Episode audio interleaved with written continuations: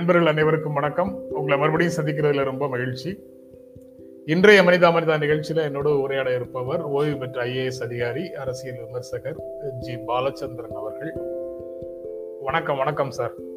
வணக்கங்க. சென்னையில கார்ப்பரேஷன் பில்டிங்ல ரிப்பன் மாளிகையில தமிழ் வாழ்க தமிழ் வளர்க இந்த பலகை மீண்டும் வைக்கப்பட்டு திறந்திருக்கு திறக்கப்பட்டிருக்கிறது அப்படிங்கிறது ஒரு முக்கியமான செய்தியாக இருக்குது.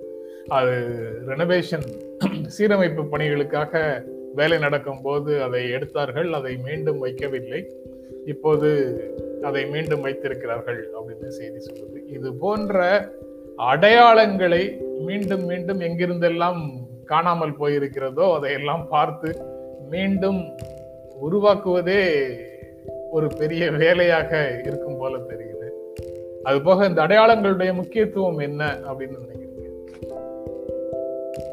ஆமாம் கரெ- சரியா சொன்னீங்க. ஏன்னா அது வந்து ஒரு சீரமைப்பு பணிக்காக அதை எடுத்து வச்சதை மறுபடியும் வைக்கணும்னு சொல்லி தோணாமல் போய் சித்தன்னாலும் அப்படிங்கிறத பார்க்கும்போது இந்த அடையாளங்களை நிலைநிறுத்திக் கொள்வதில் ஆர்வம் இல்லாமல் இருந்து விட்டார்களோ முந்தைய ஆட்சியாளர்கள்ங்கிற ஒரு எண்ணம் வர்றதை தவிர்க்க முடியாது. இந்த எங்கெங்கெல்லாம் இந்த அடையாளங்கள் வந்து இது மாதிரி by mistake or by design அது வந்து காணாமல் போயிருக்கோம் அங்கெல்லாம் மறுபடியும் வந்து காணப்பட வேண்டிய இடத்தில் வைப்பதற்கான நடவடிக்கைகள் எடுக்க வேண்டியது அவசியமாகிறது. இந்த அடையாளங்கள் நிச்சயமாக தேவைதான். நமக்கு நாமே நினைவூட்டிக் கொள்வதுதான். அதுவும் இளைய சமுதாயத்திற்கு இன்னைக்கு உள்ள நிலைமையில் தமிழே படிக்காமலே தமிழ் பாடத்தையே எடுக்காமலே ஒருவர் பள்ளி படிப்பை முடித்து விடலாம் என்ற நிலை இன்று இருக்கின்றது. தமிழ் ஒரு பாடமாக இருக்க வேண்டும் என்று முந்தைய முந்தைய காலகட்டங்களில் திரு கருணாநிதி அவர்கள் முதலமைச்சராக இருந்த பொழுது ஒரு சட்டம் இயற்றப்பட்டது. ஆனால் அது இன்னும் நீதிமன்றங்களில் சிக்கிக் கொண்டுதான் இருக்கிறது. எனவே இன்றுள்ள நிலைமையில் தமிழிலேயே தமிழை ஒரு பாடமாக கூட எடுத்து படிக்காமல் பள்ளி படிப்பை முடித்து விடலாம் கல்லூரி படிப்பை முடித்து விடலாம் என்ற நிலை இருக்கிறது. அப்படிப்பட்ட நிலையில் உள்ள மாணவர்களுக்கு இத்தகைய அடையாளங்கள் சற்று அவர்களுக்கு நினைவுறுத்தலாம். தமிழ் வாழ்க என்று மட்டும் சொல்லவில்லை தமிழ் வளர்க என்றும் சொல்லுகிறார்கள். நாம் எல்லாம் சேர்ந்தால்தான் தமிழ் வளரும் இந்த நினைப்பை தூண்டலாம் என்ற அளவில் இது முக்கியமானதுதான் என்று தமிழ் வாழ்க தமிழ் வளர்க ரைட்டு சார் அது வந்து ஒரு முழக்கமாக நம்ம அடையாளப்படுத்துகிறோம் அப்படின்னு வச்சுக்கலாம். தமிழ்நாடு அப்படிங்கிற லட்சணையில் இருக்கக்கூடிய தமிழ்நாடுங்கிற பெயரையே வந்து தமிழ்நாடை தமிழ்நாடு என்று சொல்லுங்கள் என்று சொல்வதற்கே ஒரு பெரிய மூவ்மெண்ட் தேவைப்படுகிறதா என்ன? அதுக்கப்புறம் ஃபெடரேஷன் சொல்லாம யூனியன் சொல்லியிருக்காங்க. ஃபெடரேஷன் சொன்னா நல்லா இருக்கும் அப்படின்னு சொல்லும்போது கான்ஸ்டியூஷன்ல யூனியன் தான் இருக்கு. நீங்க அனாவசியமா ஃபெடரேஷன் சொல்லி குழப்பாதீங்க அப்படின்னு சொன்னார்கள். இப்போது அந்த யூனியன்ங்கிற வார்த்தையே அவர்கள் சொல்ல மறுக்கிறார்கள் அப்படிங்கிறத எப்படி பார்க்கிறது? திடீரென்று என்ன நடந்துருச்சு? என்ன நடக்குது இப்போ? இல்ல அதாவது தமிழ்நாடுங்கிறது தமிழ்நாடுன்னு பேர் வைக்கிறதுல என்ன தகராறு இருக்குன்னு எனக்கு இன்னைக்கு வரைக்கும் தெரியல. ஆயிரத்தி தொள்ளாயிரத்தி அறுபத்தி சட்டமன்றத்தில் தீர்மானம் நிறைவேற்றி மைய அரசு ஒப்புதல் கொடுத்து இது வந்து தமிழ்நாடுன்னு பெயர் மாற்றம் நடந்தது. இன்னைக்கு திடீர்னு சில பேர் இது பிரிவினைவாதத்தை தூண்டுனா ஐம்பத்தி மூணு வருஷமா பிரிவினைவாதத்தை தூண்டல இப்போ எப்படி திடீர்னு பிரிவினைவாதத்தை தூண்டும்? இதெல்லாம் திடீர்னு வேலை எடுத்தாங்கல்ல கையில அது மாதிரி ஏதாவது ஒன்று பண்ணிக்கிட்டே இருக்கணும் அப்படிங்கிறதுக்காக சொல்கிற மாதிரி தான் தெரியும். அர்த்தபூர்வமானதாக தோன்றதில்லை அப்புறம் தமிழ்நாடு இந்த பெயரை வச்சு பார்த்துக்குவோம். பெரிய பெரிய விளக்கங்கள்லாம் இலக்கிய விளக்கங்கள்லாம் கொடுக்கப்பட்டது. ஒரு பத்திரிகையாளர் மூத்த பத்திரிகையாளர் மரியாதைக்குரிய பத்திரிகையாளர். தமிழ் இலக்கியத்தில் மிகுந்த ஆர்வம் உள்ளவர். இலக்கியத்தில் பரிச்சயம் உள்ளவர் என்பது அவர் கொடுத்து கொடுத்ததிலே தெரிஞ்சது. பல இலக்கிய மேற்கோள்கள் வந்து காட்டியிருந்தாரு காட்டி அங்க வந்து தமிழகம்னு தான் இருக்கு. அதனால நம்மளும் வந்து தமிழகம்னே கூப்பிடுவோம் அப்படின்னு சொல்லி சொல்லியிருந்தாரு. தமிழ்நாடுங்கிறத அரசு மாற்றும் போது மாற்றட்டும் அது வரைக்கும் தமிழகம் கூப்பிடுவோம் ஆனா இந்த இலக்கியங்களுக்கெல்லாம் முற்பட்ட தொல்காப்பியத்தில் வந்து என்ன சொல்லியிருக்கு? வடவேங்கடம் தென்குமரி ஆயிடை இடையுள்ள தமிழ் கூறு நல்லுலகம் அப்படின்னு சொல்லியிருக்காங்க. அங்க வந்து. அப்ப நம்ம வந்து தமிழ் உலகம்னு மாத்திக்கோமா? தொல்காப்பிலே சொல்லியிருக்காரு. தமிழ் உலகம்னு மாத்திக்கோமா? அதுக்கப்புறம் சொற்கள் வந்து ஒவ்வொரு காலகட்டத்திலையும் வந்து அந்த சொற்களுடைய பொருள் வந்து மாறுதல் அடையுது. இது ரொம்ப இயற்கையான ஒண்ணு. இவங்க ஆண்டாள் வந்து கற்பூரம் நாருமோ கமலப்பூ நாருமோ திருப்பவள செவ்வாய்தான் தித்தித்திருக்குமோ அப்படின்னு சொன்னாங்க. அந்நேரம் நாருமோங்கிறது நல்ல மனம்ங்கிற அர்த்தத்துல சொன்னாங்க. இன்னைக்கு நாற்றம்ங்கிறதுக்கு அந்த அர்த்தம் இல்லை. நம்ம எல்லாருக்குமே வந்து நல்லா தெரியும். அது மாதிரி ஒரு காலத்துல சிற்றூர்கள் நாடு என்று அழைக்கப்பட்டாங்க. இப்ப கூட உரத்த நாடு இப்படி எல்லாம் வந்து சிற்றூர்கள் பெயர் இருக்கிறது நம்ம பார்த்திருக்கோம். பாண்டிய நாடு சோழ நாடு சேர நாடு அப்படின்னு வரும் பொழுது பேரரசுகளும் சிற்றரசுகளும் தங்களுடைய எல்லைப்பகுதிக்கு தாங்கள் ஆட்சி புரிந்த இடங்களை வந்து நாடுன்னு கூப்பிட்டாங்க. அப்ப இவங்க நாடுன்னு கூப்பிட்டதுனால மத்த எல்லா சே- தமிழ் தமிழர்களில் தமிழ் பேசப்படுகின்ற அத்தனை பகுதிகளையும் ஒன்றிணைத்து பார்க்கும் பொழுது நாடுன்னு பேர் வைக்க அன்னைக்கு முடியாது. ஏன்னா சேர நாடு சோழ நாடு பாண்டிய நாடுன்னு ஏற்கனவே இருந்ததுனால தமிழகம்னு சொல்லி புலவர்கள் வந்து அதை கூப்பிட்டாங்க. இது அந்த போஸ்ட் தொல்காப்பியம் ஸ்டேஜ்ல வந்து வந்தது. இன்னைக்கு வந்து நாடுங்கிறது வந்து ஒரு பிரதேசத்தை குறிக்கிறது. இப்ப மகாராஷ்டிரா அப்படின்னு சொல்லி வச்சிருக்காங்க. அப்போ அது தனி அரசுன்னு சொல்லி அவங்க வச்சுட்டாங்க. தனி தேசம்னு வச்சுட்டாங்கன்னு சொல்ல முடியுமா? அதனால இதுக்கெல்லாம் வந்து இவ்வளவு பெரிய ஒரு சிந்தனை தேவையில்லை. தமிழ்நாடு பேர் வச்சால எந்த தவறும் இல்லை. தமிழ்நாடுங்கிறது பெரும்பான்மையாக தமிழ் பேசப்படுகின்ற பகுதிகளை உள்ளடக்கிய ஒரு மாநிலம். அதான் தமிழ்நாடு. அதுக்கு அந்த பேர் வச்சிருக்காங்க. இந்த பேர்னால இன்னைக்கு வரைக்கும் எந்த பிரச்சனையும் வரல. அதனால திடீர்னு இந்த பேரை மாத்தணும் அப்படின்லாம் ஏன் சொல்றாங்கன்னு சொல்லி. அவங்களுக்கு விருப்பம் நாங்கள் தமிழகம்னு கூட்டு போட்டோம். தமிழகம் அப்படிங்கிறது வந்து தமிழ் அகமாக தமிழை தமிழ் பேசப்படுகின்றவர்களை இருப்பிடமாக கொண்டு அகமாக கொண்ட இடங்கிற அர்த்தத்தில் தமிழகம்னு சொல்லி அவங்களுக்கு ஆசைப்பட்ட இவரே வந்து முன்னாள் முந்தைய கலைஞர் கருணாநிதி பல இடங்களில் பேசும்போது என் தமிழகம்னு சொல்லியிருக்காரு. ஜெயலலிதா சொல்லியிருக்காங்க. அதனால அப்படி ஆசைன்னு சொல்லிட்டு போட்டோம். கவர்மெண்ட்ல ஏற்கனவே ஒரு பேர் வந்து ரெசல்யூஷன் பாஸ் பண்ணி சென்ட்ரல் கவர்மெண்ட் அப்ரூவ் கொண்டு வந்த பேர்ல அந்த பேர்ல எந்த தவறுமே இல்லை அப்படிங்கும்போது அந்த பேரை மாத்தணும் அப்படிங்கிற இது தேவையில்லை. அதே மாதிரி ஒன்றியம்ங்கிறது வந்து இப்ப எனக்கு இது ரொம்ப பெரிய அதிசயம். முதல்ல வந்து கூட்டாட்சி நாடுன்னு சொல்லி சொல்லக்கூடாதுன்னு சொன்னாங்க. ஏன்னா யுஎஸ் மாதிரி அமெரிக்கா மாதிரி இது வந்து ஃபெடரல் கண்ட்ரி கிடையாது. ஆனா நம்ம கான்ஸ்டியூஷன்லயே வந்து இந்தியா யூனியன் ஆஃப் ஸ்டேட்ஸ் அப்படின்னு சொல்லி சொல்லி சொல்லித்தான் எழுதியிருக்காங்க. இந்தியா என்பது மாநிலங்களை உள்ளடக்கிய ஒன்றியம் அப்படின்னு ஒரு கான்ஸ்டியூஷன் சொல்லியிருக்காங்க. இதை சொல்றதுக்கு வந்து இப்ப இவங்களுக்கு என்ன எதிர்ப்பு வருதுன்னு எனக்கு ஏன் விளங்கலைன்னா அந்த ஒன்றியம்னு சொல்லும் பொழுது இந்தியாவில் வந்து அந்த ஒன்றிய அரசு தான் ரொம்ப பலமான அரசுங்கிற அர்த்தத்துல அது இருக்கு. அந்த ஒன்றியம்ங்கிறது. இது வந்து கூட்டாட்சி அப்படின்னு சொல்லியிருந்தா சரி மாநிலங்களுக்கும் அதிக அதிகாரங்கள் இருக்குன்னு தெரிஞ்சிருக்கும். அப்ப இவங்க சரியா வந்து அரசியலமைப்பு சட்டத்துல என்ன போட்டிருக்கோ அதை சொல்றாங்க. ஒன்றியம்னு வந்து சொல்றாங்க. இந்த ஒன்றியத்துக்கு என்ன எதிர்ப்பு வருது எந்த காரணத்தினாலங்கிறது எனக்கு தெரியல. எனக்கு விளங்கவே இல்லை அது. இதுக்காக சொல்றேன். அதாவது அரசமைப்பு சட்டத்துல இருக்கக்கூடிய பொருள் வார்த்தைகளுக்கான பொருளை கூட மாற்றி பரப்புகிறார்கள் அப்படிங்கிற மாதிரி தான் அதற்கு இல்ல எங்க பரப்புறாங்க? ஒன்றியம்னு சொல்லும்போது என்ன மாத்தி பரப்புறாங்க? அரசியலமைப்பு சட்டத்துல வந்து யூனியன் ஆஃப் ஸ்டேட்ஸ் இருக்கு. மாநிலங்களின் ஒன்றியம்னு தமிழ்ல சொல்லும்போது இப்ப இதுக்கு முன்னாடி வந்து நம்ம நம்ம நாட்டு இப்ப ஏதோ அதாவது இ- இந்திய ஒருமைப்பாட்டை குறிக்கக்கூடிய இரு- சொல்லாக இருந்த ஒன்றியம் இப்போது பிரிவினைக்கான சொல்லாக கருதப்படுகிறது. அதனாலதான் அந்த அந்த அந்த பேச்சே வருது. இல்ல அது இவங்களுடைய கற்பனையில அப்படி கருதப்படுது. யாரெல்லாம் அதை- இவங்களுடைய கற்பனையில கருதப்படுகிறது. ஆமா அதுக்கு நம்ம என்ன பண்ண முடியும். அதுக்கப்புறம் சில சொற்கள் வந்து மாற்ற வேண்டியது மைய அரசு மத்திய அரசுன்னு சொல்லிக்கிட்டு இருந்தோம். நமக்கு அரசியல் சட்டத்துல மைய அரசு மத்திய சென்ட்ரல் கவர்மெண்ட் எங்கேயுமே கிடையாது. அங்க வந்து ஒன்றியம்னு தான் இருக்கு. அதை இப்ப திருத்தி சொல்றாங்க. நான் சொல்றேன் பாராளுமன்ற இதை வந்து பார்லிமெண்ட்டை வந்து பாராளுமன்ற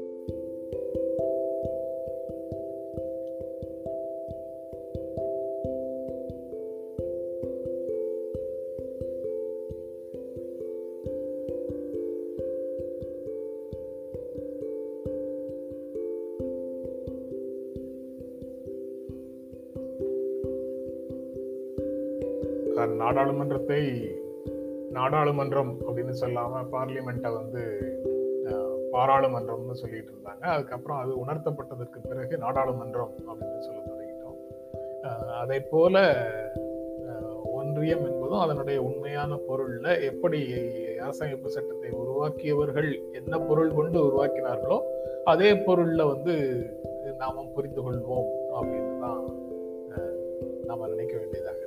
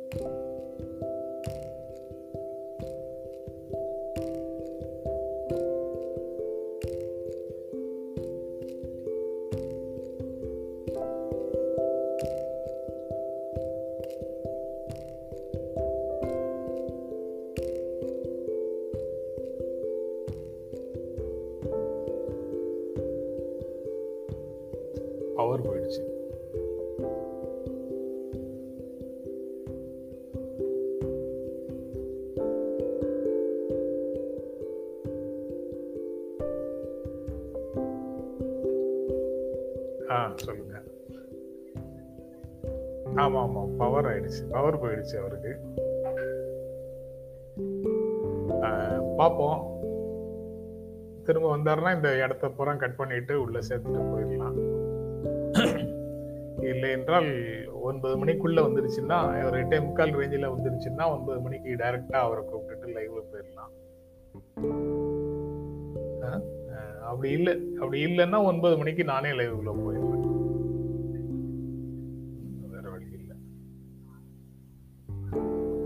ஆ. ஆமா.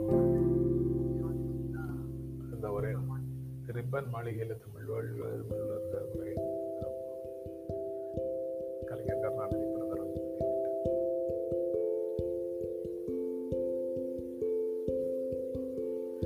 சார் வணக்கம் சார்.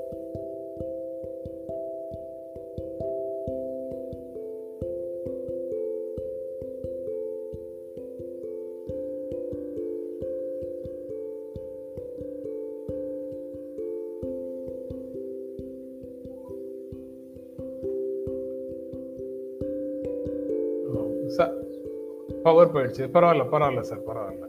ஆ சரி சரி. ஒரு ஆ வந்த உடனே வந்த உடனே கூப்பிடுங்க சார். ஒரு ஒன்பது மணிக்குள்ள வந்துடுச்சுன்னா ஒன்பது மணிக்கு டைரக்டா லைவ் போயிடுவோம் சார். இது அவ்வளோத்தையும் அப்படியே தள்ளி போட்டுட்டு. ஆ, ஆ சரி. ஆ சரி சார். ஓகே. நான் அப்படியே இங்கேயே லைன்ல தான் உட்காந்து திரும்ப திரும்ப ஏதாவது படிச்சுட்டு இருக்கிறேன். உங்களுக்கு வந்த உடனே நம்ம அப்படியே கண்டினியூ பண்ணிக்கலாம் ஓகே ஓகே சார்.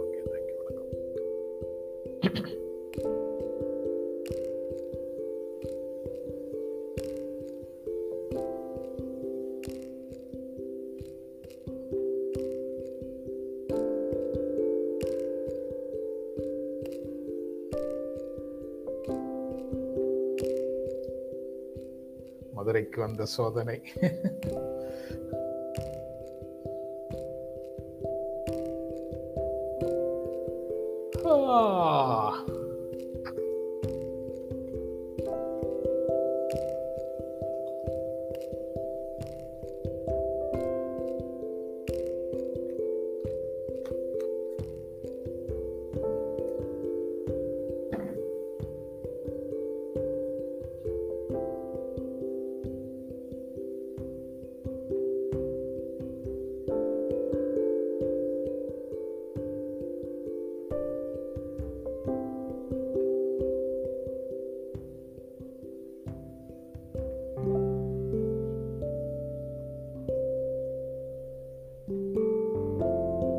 சார் வாழ்க எடியூரப்பா.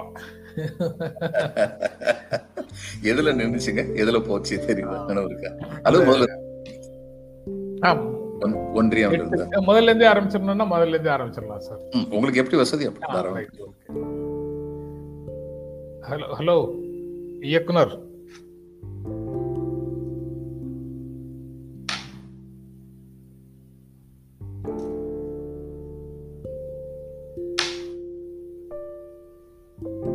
சார் இந்த ஒன்றிய அரசு அப்படின்னு ஆரம்பிச்சதுல இருந்து நீங்க சொல்லுங்க சார். ஆமா ஆரம்பிச்சிடலாம். அப்படி அப்படியே அப்படியே நீங்க வந்து அதே மாதிரி இந்த ஒன்றிய அரசு அப்படின்னு நீங்க ஆர- ஆரம்பிச்சீங்க. அதுல இருந்து ஆரம்பிச்சது. அதே மாதிரி இந்த ஒன்றிய அரசு அப்படிங்கிறது வந்து அதுதான் அரசியலமைப்பு சட்டத்தின்படி சரியான மொழிபெயர்ப்பு. ஏன்னா India is a union of states அப்படின்னு தான் சொல்லியிருக்காங்க.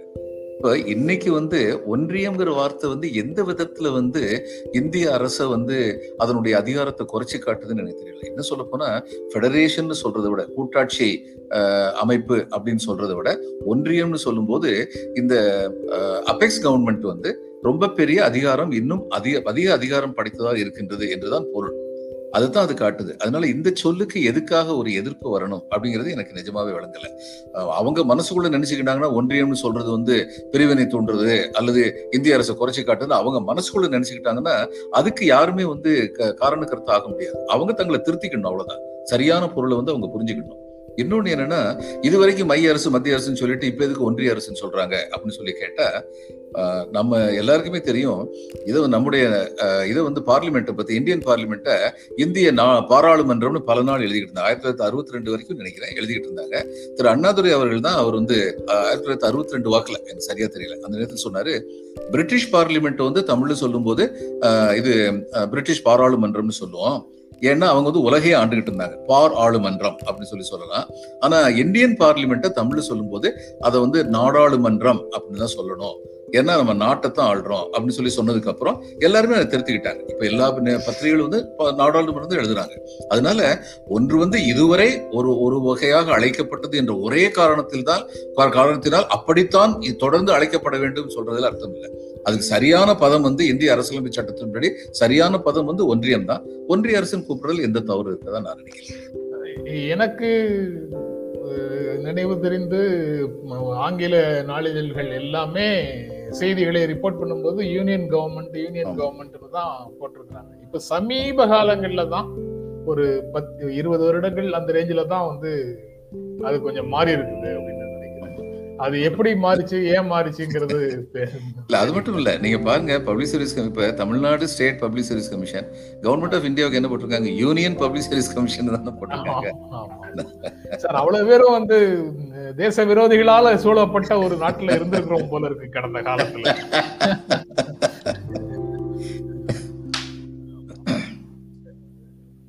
கலைஞர் கருணாநிதி பிறந்த நாள் புதிய திட்டங்களை அறிவித்த முதல்வர் மு க ஸ்டாலின் அப்படின்னு ஒரு செய்தி ஒரு ஆறு புதிய திட்டங்களை அறிவித்தார். இ- இலவச பஸ் பாஸ் திருநங்கையருக்கு மதுரையில நூலகம் எழுத்தாளர்களுக்கு விருது உள்ளிட்ட பல விஷயங்களை அவர் சொல்லியிருக்கிறாரு. நீங்க எப்படி பார்க்கறீங்க இந்த அறிவிப்புகளை நல்ல அறிவிப்புகள் இருக்கு. தங்களுடைய தேர்தல் வாக்குறுதிகளை நிறைவேற்ற அறிவிப்புகள் இருக்கு. மதுரையில் நூலகம் அமைக்கிறதுங்கிறது அப்புறம் பாதிக்கப்பட்ட பத்திரிகையாளர்களுக்கும் வந்து இது கொடுக்கறது கொரோனா ரிலீஃப் கொடுக்கறது. அதையும் தவிர இந்த ப- இவங்களுக்கு இலக்கிய கர்த்தாக்களுக்குன்னு சொல்லிட்டு தனி விருது ஒன்று அமைச்சிருக்கிறது. எல்லாத்தையும் மேலே அங்கீகரிக்கப்பட்ட மிகப்பெரிய அங்கீகாரம் பெற்ற இடங்களிலிருந்து விருதுகள் பெற்றவர்களுக்கு அவர்களுடைய மாவட்டங்களிலோ அவர்கள் விரும்புகின்ற இடங்களிலோ வீடுகள் கொடுக்கப்படும். அது வீடு வந்து சொந்தமாக கொடுக்குறாங்களா? ரெண்டு வகையாக வீடு கொடுக்கலாம். வாழ்நாள் முழுவதும் அவங்க வந்து ரொம்ப கம்மியான வாடகைக்கு இருக்கிற மாதிரி ஏற்பாடு பண்ணி கொடுக்கலாம். இந்த டெய்லர்ஸ் ரோட்டில் உள்ள பல இந்த இது வந்து அது மாதிரி கொடுத்துருக்காங்க. பல பேருக்கு. அது மாதிரி கொடுக்கலாம் அல்லது சொந்தமாகவே கொடுக்கலாம். எப்படி கொடுக்க போறாங்கன்னு தெரியல. எப்படி கொடுத்தாலுமே அது வரவேற்க ஏனென்றால் இப்ப இதுல வந்து தமிழ்நாட்டில் வந்து எழுத்தாளர்களுக்கு வந்து ஒரு ரெண்டாயிரம் ஃபர்ஸ்ட் எடிஷன்ல ரெண்டாயிரம் காப்பி போச்சுனாலும் ரொம்ப பெரிய விஷயம் அப்படின்னு சொல்லியிருக்கு. பிளஸ் கேரளாவில் உள்ள மாதிரி அந்த எழுத்தாளர் கூட்டுறவு அமைப்பு அது மாதிரிலாம் அங்கே இல்லை. அதனால எழுத்தின் பலன் நேரடியாக எழுத்தாளர்களுக்கு போய் சேருவதுங்கிறது கொஞ்சம் சிரமமானதாக இருக்கும்போது எழுத்தாளர்களுக்கு எல்லா வகையான என்கரேஜ்மெண்ட்டும் கொடுக்குறது இந்த கிங்ஸ் இன்ஸ்டியூட்டை வந்து பன்னோக்கு மருத்துவமனை ஆக்குறது வந்து நிச்சயமா சிறப்பான செயல் தான் ஆனால் இப்போ உள்ள உங்களுடைய இது வந்து இந்த கொரோனாவுக்காக உங்களுக்கு பேண்டமிக் இது ஒன்று இருக்கு. அதுக்கு டிசாஸ்டர் மேனேஜ்மெண்ட் இருக்கு. இந்த ரெண்டும் தான் இன்னைக்கு இந்த தொற்றை பற்றி கவனிக்கிற சட்டங்கள். இந்த ரெண்டுமே வந்து ப்ரோஆக்டிவ் கிடையாது. தேர் ரியாக்டிவ் அது வந்ததுக்கு அப்புறம் அது என்ன பண்ணணும் அப்படின்னு சொல்லி பார்க்கிறது. ப்ரோஆக்டிவ்னு சொல்லி பார்த்தா there has to be declared health policy அந்த ஹெல்த் பாலிசி வந்து ரொம்ப சரியான முறையில் வந்து பராமரிக்கும். இந்த குழந்தைகளுக்கு வந்து எக்ஸ்பெக்டன்ட் மதர்ஸ் குழந்தைகளுக்கெல்லாம் நியூட்ரியன்ட் கொடுக்கறதெல்லாம் வந்து ஒரு நல்ல விஷயம். ஒரு கன்சாலிடேட்டடா இதுக்கான ஒரு அப்ரோச் இருக்கணும். அதை பற்றி முதல்வர் கவனத்தில் கொண்டால் நன்றாக இருக்கும். ஹெல்த் ஃபார் ஆல் அதை வந்து ஒரு ஃபண்டமெண்டல் ரைட்டாக கொண்டு வந்து சேர்க்கணும் அப்படிங்கிற ஒரு கோரிக்கை வந்து ரொம்ப காலமாக இருக்கு. அனைவருக்கும் சுகாதார வசதிகள் அப்படிங்கிறத அடிப்படை உரிமையாக்கணும் அப்படின்னு. அந்த திசையை நோக்கி நகர்வதற்கு ஏதேனும் வாய்ப்பு இருக்குமா சார்? இப்போதைக்கு இருக்க மாதிரி தெரியல. ரொம்ப வெளிப்படையா சொல்றதுன்னா அமெரிக்காவிலேயே அந்த திசை நோக்கி போல ஒபாமா கொண்டு வருவார் அடுத்து வந்து ட்ரம்ப் எடுத்துருவாரு இது மாதிரி தான் அங்கேயே இருக்கிறது வந்து அங்கேயும் ஏழைகளுக்கு வந்து ஹெல்த் வசதிங்கிறது ஒரு எட்டா கனியா தான். வேலை பார்த்துக்கிட்டு இருந்தாங்கன்னா அவங்க வேலை பார்த்த சம்பளத்துல பெரும்பகுதியை வந்து ஹெல்த் இன்சூரன்ஸ் கொடுக்கணுங்கிற நிலைமையில் இருக்கு. அதை ரெண்டு மூன்று பிரத இவங்க வந்து அமெரிக்க அதிபர்கள் தான் அதை மாத்தணும்னு சொல்லி பார்த்தாங்க. ஐ திங்க் கார்ட்டர் வந்து அதுக்கு முயற்சி பண்ணாரு. ஒபாமா வந்து ஒபாமா பிளான் சொல்லி கொண்டு வந்தாரு. ஆனா அதுக்கு உள்ள வந்து ரொம்ப எதிர்ப்புகள் இருக்குன்னு நினைக்கிறேன். அது அங்கேயே நடக்கல.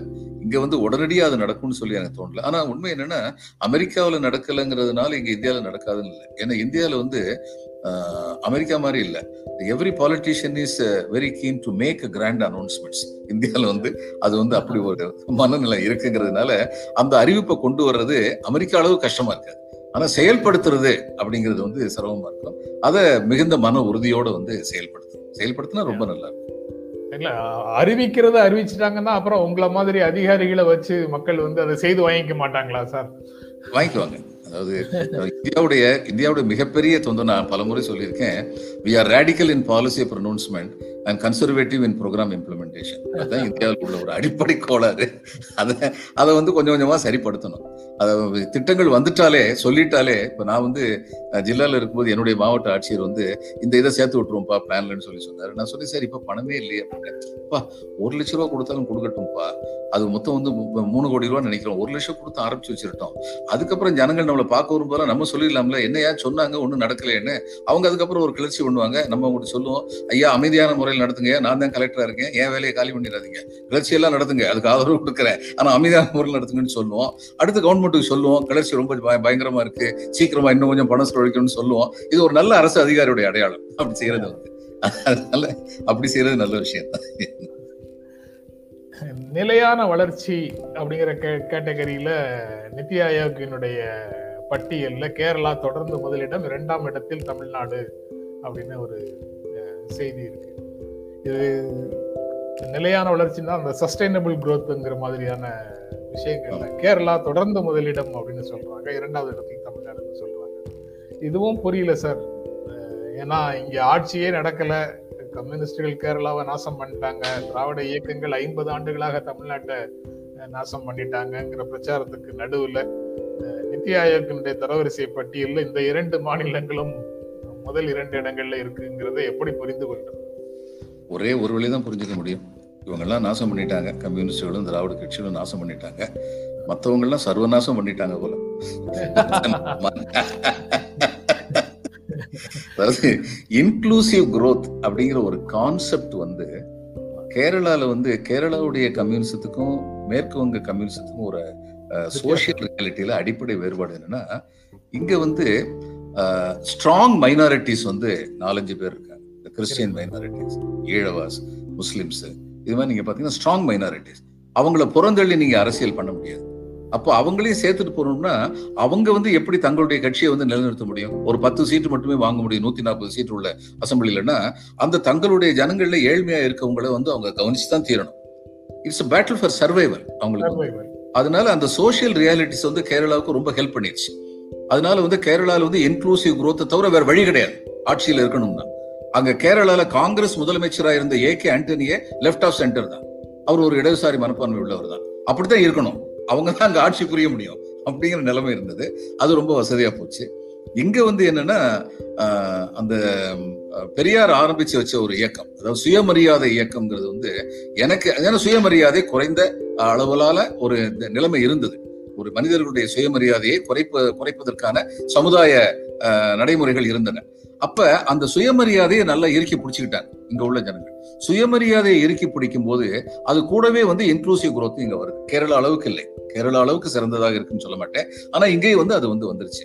அது இந்த ரெண்டு காரணத்தினால தான் தமிழ்நாடு வந்து தொடர்ந்து வந்து இரண்டாவது அல்லது மூன்றாவது அந்த இடத்துக்கு கீழே போக முடியாத ஒரு நிலைமையில இருக்க முடியும். ஆனா தமிழ்நாட்டில் என்ன செய்யணும்னா இந்த informal caste in any developmental programme இருக்கு. அந்த வந்து எவ்வளவு குறைக்கிறாங்களோ அந்த அளவுக்கு உண்மையிலேயே ஏழைங்களுக்கு போய் சேரும். அதுல அவங்க இன்னும் கவனம் செலுத்த நினைக்கிறாங்க. செலுத்திட்டாங்கன்னா இன்னும் சிறப்பா போயிடும் அப்புறம் அடுத்தது முக்கியமான செய்தி சார். தேச துரோக வழக்கை பத்திரிகையாளர்கள் மேல போடாதீங்க. அதுல இருந்து அந்த மாதிரி பழக்கத்துல இருந்து பத்திரிகையாளர்களுக்கு பாதுகாப்பு வேண்டும்னு உச்சநீதிமன்றம் சொல்லியிருக்குது. வினோத் துவா வழக்குல அப்படி போடப்பட்ட தேச துரோக வழக்கை தள்ளுபடி செய்திருக்கிறது உச்ச- நீதிமன்றம். இதை எப்படி பார்க்கிறீங்க? அது சரியான தீர்ப்புங்க. ஏன்னா அரசுக்கு எதிராக இருப்பவர்கள் நாட்டிற்கு எதிரானவர்கள் அல்ல. இந்த வித்தியாசத்தையே வந்து ஒரு மாதிரி ஸ்மட்ஜ் பண்ற மாதிரி தான் இந்த மாதிரி வழக்குகள்லாம் வந்துருது. ஒரு தரம் நம்ம பேசிக்கிட்டு இருக்கும்போது நீங்க தான் ஒரு ஒரு விஷயத்தை பத்தி சொன்னீங்க. அதாவது வியட்நாம் போரில் ஈடுபட்டு இந்த வியட்நாம் போரில் சோல்ஜராக போர் வீரர்களாக சென்றவர்களும் அமெரிக்காவின் தேசபக்தர்கள் தான் அந்த வியட்நாம் போருக்கு எதிராக கிளர்ச்சி செய்தவர்களும் அமெரிக்காவின் தேசபக்தர்கள் தான் அதுதான் உண்மை. அது மாதிரி ஒரு நாட்டுல வந்து இடிப்பாறை இல்லா ஏமரா மன்னன் கெடுப்பார் இல்லானும் கெடும். அதுக்கு ஒரு மிகச்சிறந்த உதாரணம் இந்த கொரோனா தான். ரெண்டாவது அலை வர்றதுக்கு முன்னாடியே வெற்றி விழா கொண்டாடினாங்களே. இப்ப பாருங்க என்ன நிலைமையில இந்தியாவுடைய முகம் இருக்குன்னு சொல்லி பாருங்க இன்டர்நேஷனல் அரேனால அதனால பத்திரிகையாளர் வந்து சொல்றது எல்லாமே வந்து அரசை நாசப்படுத்தணும்னு சொல்ல அரசை திருத்திக்கணும் தான் பெரும்பாலும் வந்து சொல்றாங்க. அதனால வந்து பத்திரிகையாளர்கள் மேலேயோ அல்லது ம- மற்ற ஊடகங்கள் மேலேயோ இந்த சமுதாய ஊடகங்கள் மேல ஒரு அஸ்ஸாம்ல நினைக்கிறேன் ஒரு ஒரு இது இலக்கியவாதி ஒருத்தங்க ஒரு பெண்மணி ஒருத்தங்க சொல்லியிருந்தாங்க. இதுல வந்து உயிர் உயிர் நீத்த ப படை வீரர்களுக்கு வந்து ரொம்ப இது பண்ணும்போது தியாகின்னு சொல்லி சொன்னபோது அவங்க சொன்னாங்க உயிர் நீத்தவங்களுக்கு நீங்க என்ன செய்யணுமோ செய்யுங்க. தியாகின்னு ஏன் சொல்றீங்க? ஏன்னா பட்டாளத்தில் போய் சேரும் போதே நம்ம உயிர் நீக்க முடியுங்கிறது அவங்களுக்கு தெரியுமே. நாட்டுக்காக வேண்டி எப்படி ஒருத்தன் வந்து பதினெட்டு மணி நேரம் வேலை பார்த்து ஹார்ட் அட்டாக்ல சாகுறானோ அது மாதிரி இன்னொருத்தன் நாட்டுக்காக உயிர் விடுறான். இப்ப ரெண்டு பேருமே வந்து சாகத்தானே செய்யறாங்க அப்படிங்கிற பொருள்ல சொன்னதுக்கு அவங்க மேல செடிஷன் கேஸ் போட்டு விட்டாங்க. அதனால கருத்து சுதந்திரமே இல்லாம போயிடக்கூடாது. அது ஒரு ஒப்பீனியன் இப்ப நான் வந்து அந்த ஒப்பீனியனோட ஏற்றுக்க மாட்டேன். இப்ப நான் வந்து என்ன இல்லைங்க அப்படி இருந்தாலுமே அது உயிர் தியாகம் தான் சொல்லணும். ஏன்னா எல்லா நேரமும் வந்து உயிர் போயிருங்கிற இதா இருக்கு? அப்படி இல்ல ஆனா உயிர் போகணுங்கிற நிலைமை வரும்போது முன்னாடி போய் நின்று அந்த உயிர் தியாகம் பண்றாங்களே அதை நம்ம பாராட்டு செய்யணும். நான் சொல்லலாம். இது என்னுடைய அபிப்பிராயம் இருக்கலாம். ஆனா ஒரு அபிப்பிராயம் சொன்னாங்கிறதுங்க அவங்க மேல வந்து செடிஷன் கேஸ் போட்டு அதுல என்ன அர்த்தம் அது மாதிரி பல காரிய பல வழக்குகள் இன்னைக்கு வந்து பார்த்தோம்னா இந்த செடிஷன் கேஸ் பெரும்பாலும் அரசுக்கு எதிராக கருத்து சொல்லுவதற்கு தான் போடப்பட்டு இருக்கு அந்த வகையில இந்த உச்ச நீதிமன்ற தீர்ப்பு வந்து ரொம்ப வரவேற்கத்தக்கது. ஈராக்லயும் ஆப்கானிஸ்தான்லயும் அமெரிக்க இளைஞர்கள் போருக்கு அனுப்பப்பட்டு அங்கு உயிரிழந்து கொண்டிருக்கிறார்கள். எங்களுடைய பிள்ளைகளை எங்களிடம் உயிரோடு ஒப்படையுங்கள்னு அமெரிக்கால தாய்மார்கள் பல மாதங்களாக போராட்டங்கள் நடத்தினாங்க. அவர்கள் மேல இந்த மாதிரி தேச துரோக வழக்கு அங்க போடல. போடல.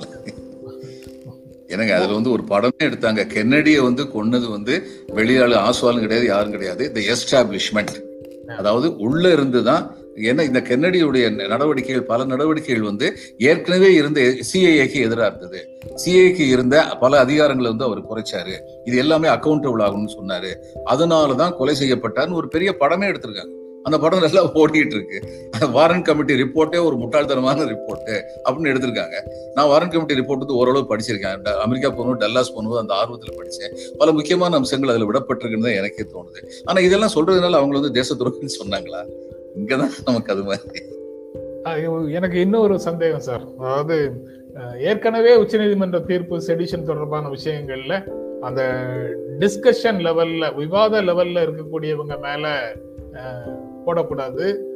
அட்வொகசி லெவல்ல இருக்கக்கூடியவங்க மேல போடக்கூடாது. இன்சைட்மெண்ட் ஆஃப் வயலன்ஸ் அப்படிங்கிற இடத்துல மட்டும்தான் நீங்க போடணும். அரசை வன்முறை மூலமாக அகற்றுவதற்கு முயற்சி செய்யறவங்க மேல மட்டும்தான் போடணும்னு ஏற்கனவே நீதிமன்றங்கள்ல தீர்ப்பு இருக்கிற சூழல்ல அதிகாரிகள் எப்படி வந்து மீண்டும் மீண்டும் பத்திரிகையாளர்கள் மேலையும் செயல்பாட்டாளர்கள் மேலையும் செடிஷன் கேசஸ் போட்டுக்கிட்டே இருக்கிறாங்க. ஓடுறது வந்து அதிகாரிகள் நான் அரசுன்னு மொத்தமா பாக்குறேன் அதிகாரிகள். அரசுடைய மேல்மட்டம் வந்து அது மாதிரி ஒரு முடிவு எடுத்தோன்னே கீழ்மட்டம் அதை வந்து அமல்படுத்துது. ஆனா இதுல என்னுடைய கேள்வி என்னன்னா இப்படி ஒரு தீர்ப்பு தெளிவான தீர்ப்பு இருக்கும் பொழுது அந்த தீர்ப்புக்கு ஒத்து வராத வகையில் அரசு நடவடிக்கை எடுக்கும் பொழுது அதை எதிர்த்து கோர்ட்டுக்கு போகும்போது கோர்ட் ஏன் மௌனமா இருக்கு? அதனாலதான் இந்த தைரியம் வருது. ஃபாதர் சாண்டில்ஸா சார் அவருக்கு வந்து என்ன கேட்டாங்க? எண்பது வயசுக்கு மேல ஆச்சு அவருக்கு வந்து கை நடுங்குது ஒரு ஸ்ட்ரா கொடுங்கன்னு சொல்லி கேட்டா தண்ணி எல்லாம் குடிக்கிறதுக்கு. அதை எதிர்த்து காவல்துறை வந்து மனு கொடுக்க வேண்டிய தேவை என்ன? அதுக்கான இது வந்து தீர்ப்பு வந்து இத்தனை மாசம் கழிச்சு அவர் ஹாஸ்பிட்டலுக்கு போக விடுங்கன்னு சொல்லி சொல்ல வேண்டிய அவசியம் என்ன? அது எப்பயும் செஞ்சிருக்கு என்ன மனிதாபிமானம் இருந்தது? அதனால இதுல வந்து நான் நீதிமன்றங்களையும் சேர்த்து இன்ஃபேக்ட் இதுல நீதிமன்றங்களை தான் நான் முதல்ல குறை சொல்லுவேன் ஏன்னா இந்த மாதிரி இவங்க வந்து அடக்குமுறை ஆட்சி மாதிரி க- தோற்றம் அளிக்கும் பொழுது அல்லது நிஜமாவே இருக்கும் பொழுது நீதிமன்றங்களுக்கு மக்கள் போகும்போது அதுக்கு விரைந்து அதுக்கு வந்து நீதிமன்றங்கள் முடிவு சொல்லணும் அந்த இதை ஏற்கனவே கோட் பண்ணிருக்கணும் it is not an incitation to violence அப்படின்னு சொல்லி இருந்ததுன்னா அப்படிப்பட்ட ஆதாரங்கள் இல்லாதது எதுக்காக வேண்டி இப்படி வச்சிருக்கீங்க? இவங்களை விடுதலை செய்யுங்கன்னு சொல்லி இருக்கணும் அல்லது இன்சைட்டேஷன் டு வயலன்ஸ் இருந்திருந்தாலுமே சட்டத்துக்கு உட்பட்டு அவங்களுக்கு ஜாமீன் கொடுக்கறதோ அவங்களுடைய அடிப்படை சுகாதார வசதிகளுக்கு வந்து அரேஞ்ச் பண்றதோ இதையெல்லாம் வந்து கோர்ட் வந்து ரொம்ப தீவிரமான மொழியில வந்து ஆர்டர் கொடுத்துருக்கணும். அப்படி சுப்ரீம் கோர்ட் வரைக்கும் போய் வெளியில வந்துக்குங்க. அது வரைக்கும் நீங்க வந்து கஷ்டப்படுங்க. அதுதான் நாங்கள் உங்களுக்கு வழங்கும் தண்டனை. அப்படின்னு அரசு வந்து இது போன்ற துன்புறுத்தல்களை செய்கிறது அப்படின்னு நீதிமன்றம் பார்க்காதா? பார்க்க மாதிரி தெரியலையே. பார்க்க கேக்குறீங்க. உச்ச நீதிமன்றம் வரைக்கும் போனதுக்கு அப்புறம் தானே பல பல விஷயங்கள் வந்து ரிலீஃபே கிடைக்குது. கீழ்மை நீதிமன்றங்கள் வந்து அந்த இதுல ரிலீஃப் கொடுக்க மாட்டேங்கிறாங்களே. சில விஷயங்கள்ல கொடுத்துருக்காங்க. ரொம்ப சில அபூர்வமான விஷயங்களை கொடுத்துருக்காங்க. மற்றபடி கொடுத்தது அப்புறம் சார் நிர்வாகம் தொடர்பானதான் ஓய்வு பெற்றவுடன் அரசு அதிகாரிகள் தனியார் நிறுவன வேலையில சேரக்கூடாதுன்னு ஊழல் தடுப்பு கண்காணிப்பு ஆணையம் உத்தரவு போட்டிருக்காங்க. இது அரசு அதிகாரிகளுக்கு மட்டும்தானா அப்படிங்கிறது தெரியல. நீதிபதிகளுக்கு கிடையாதாங்கிறது. நேற்றைய நிகழ்ச்சியில பேராசிரியர் ஜவாஹிர்லாவோட பேசிட்டு இருக்கும்போது தேசிய மனித உரிமை ஆணையத்துல அருண்குமார் மிஸ்ராவை தலைவராக போட்டது தொடர்பாக அவர் பேசினாரு. அது போல ஓய்வு பெற்ற நீதிபதிகளுக்கு பொசிஷன் கொடுக்குறாங்க.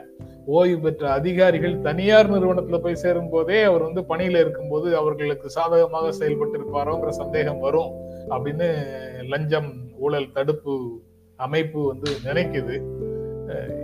ஒரு குறிப்பிட்ட காலம் சேரக்கூடாது அப்படின்னு சொல்றாங்க. அது- வெளியில இருந்து பார்க்கும்போது என்ன எனக்கெல்லாம் என்ன மாதிரி ஆட்களுக்கு அது ஓரளவுக்கு கன்வின்சிங்கா தெரியுது. நீங்க எப்படி பார்க்குறீங்க? நானும் அப்படித்தான் நினைக்கிறேன். இப்ப எங்களுக்கெல்லாம் வந்து ஓய்வு பெற்று ஒரு வருஷம் வரைக்கும் நாங்க வந்து ஏதாவது ஒரு தனியார் நிறுவனத்துல வந்து பணிபுரியணும்னு சொல்லி விரும்புறோம்னா அரசுடைய அனுமதி வாங்கணும். ஏன்னா கான்ஃபிளிக்ட் ஆஃப் இன்ட்ரெஸ்ட் இருக்கான்னு சொல்லி பாக்குறதுக்கு இப்ப உதாரணமா ஆஹ், நான் வந்து இதுல நேஷனல் ஃபார்மசூட்டிக்கல் பிரைசிங் அத்தாரிட்டின்னு ஒரு ஆணையத்துல வந்து தலைவராக இருந்தேன்.